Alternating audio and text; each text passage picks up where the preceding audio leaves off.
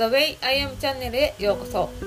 このポッドキャストは私アプちゃんが22年間のアスリート生活で学んだこと自分らしくいる心の在り方などについてお届けします。皆さんこんにちは。アプちゃんです。いかがお過ごしでしょうか、えー、今日はですね私がここ最近で一番の気づきやなって思ったことをテーマにしていきたいと思います。今日のテーマは自分をないがしろにして自分を捧げてないというお話をしたいと思います、えー、この話はですねあのー、簡単に言うと自分を犠牲にしていませんかっていうことをね今日はお話ししたいなって思ってます。でちょっと犠牲ってすごい意味合いがね強いんですけど、まあ、辞書で調べてみたら命を捧げ身代わりになって他のために尽くすこと。っていうね意味合いなんですよ。で私が言いたいのは自分をないがしろにして他のために尽くしてませんかっていうことを今日はちょっと問いたいなっていうふうに思います。でまあ例えばなんですけどこう今おる環境では自分が一番年上やからこういう役回りをしないといけないよねとかいつもお世話になっているコーチがいてでそのコーチがこれ頼んできたから嫌やけどやってあげなあかんよねっていうねシーンってあったりすると思うんですよね。でその時って実はあの自分はやりたくないんだけどまあ、環境的にやらなあかんとか自分がお世話になってる人やからやらなあかんっていうねあのシーンってこう自分がやりたくないっていう思いに蓋をしてこう周りの調和を取ったりとか人のためにやってるんだからっていう風にねこういい風に捉えて頑張ろうとするんですけどそのしわ寄せってやっぱり自分にやってくるなっていうのをね私がすごい今思っていて。でまあその私はねしわ寄せ自体は自分には来てないなとはまだ思うんですけどやっぱり自分の中で違和感を感じるんですよ。なんかやりたくないけど周りのこと思ってやってるよねみたいなことがあるとなんかこう心がざわざわしてくるんですよね。でそれってそのざわざわに蓋をしてそのままやっていくことも全然可能なんですけどそれをねすることによって自分を犠牲にしたり自分をないがしろにして他者を思ったりとか環境のためにって思ってやっちゃうと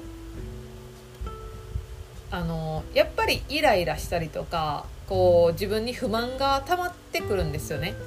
でそのイライラを結局は他人にぶつけてしまったりだとかそのモヤモヤがあるから自分の行動が遅くなったりとかして悪循環になるなっていう風に気づいたんですよ。うん、なのでその自分のねあちょっとやりたくないなっていううことを感じたんだったらそれはあんまりやるべきじゃないなっていうことを今思っているんですね。うん、でもしねそれを今自分しかこうやる人がいないとかいやそれ断ってしまったらいつもお世話になってんのにみたいなねこうたまるものもあると思うんですけど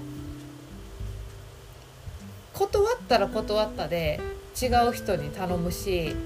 違う環境ができたりとかなんかその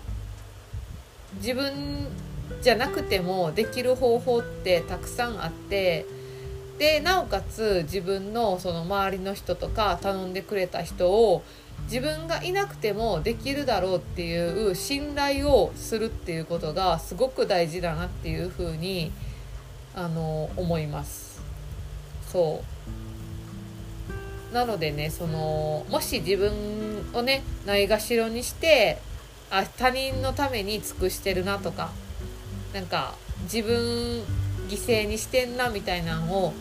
感じていたらその自分の心の声っていうのをしっかり聞いてあげてほしいんですよね。で断るって怖いけどその断った先にその人ができることっていうのが増えていたりとか違う案が出てきたりとかっていうこといいこともたくさんあるからそこは信頼する。自分の心の声に従って自分も居心地いいし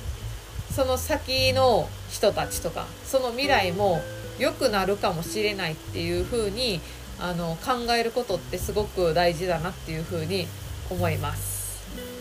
はい。結局は自分を大切にして自分の心の声を聞いて、えー、動いていくことによってすごい自分ってご機嫌でいれることができるんですよね。でそのご機嫌が周りに伝達していって周りもハッピーになっていくってなんかそんなんでほんまになるんかいって思ったりもするんですけどなるんですよ。もうご機嫌が一番なんですよ。そう。なんでそのね自分を大切にするっていうとこをねもう一度こう自分に思い返してやってみてほしいなっていうふうに思います。はい今日はこんな感じで終わろうと思います。今日のポッドキャストのテーマは自分をないがしろにして自分を捧げてないというお話でした、えー、このポッドキャストの感想や質問は LINE 公式で受け付けています。概要欄に URL を貼っていますのでお友達登録よろしくお願いします。では皆さん今日も素敵な一日をお過ごしください。ではまた。チャオチャオ。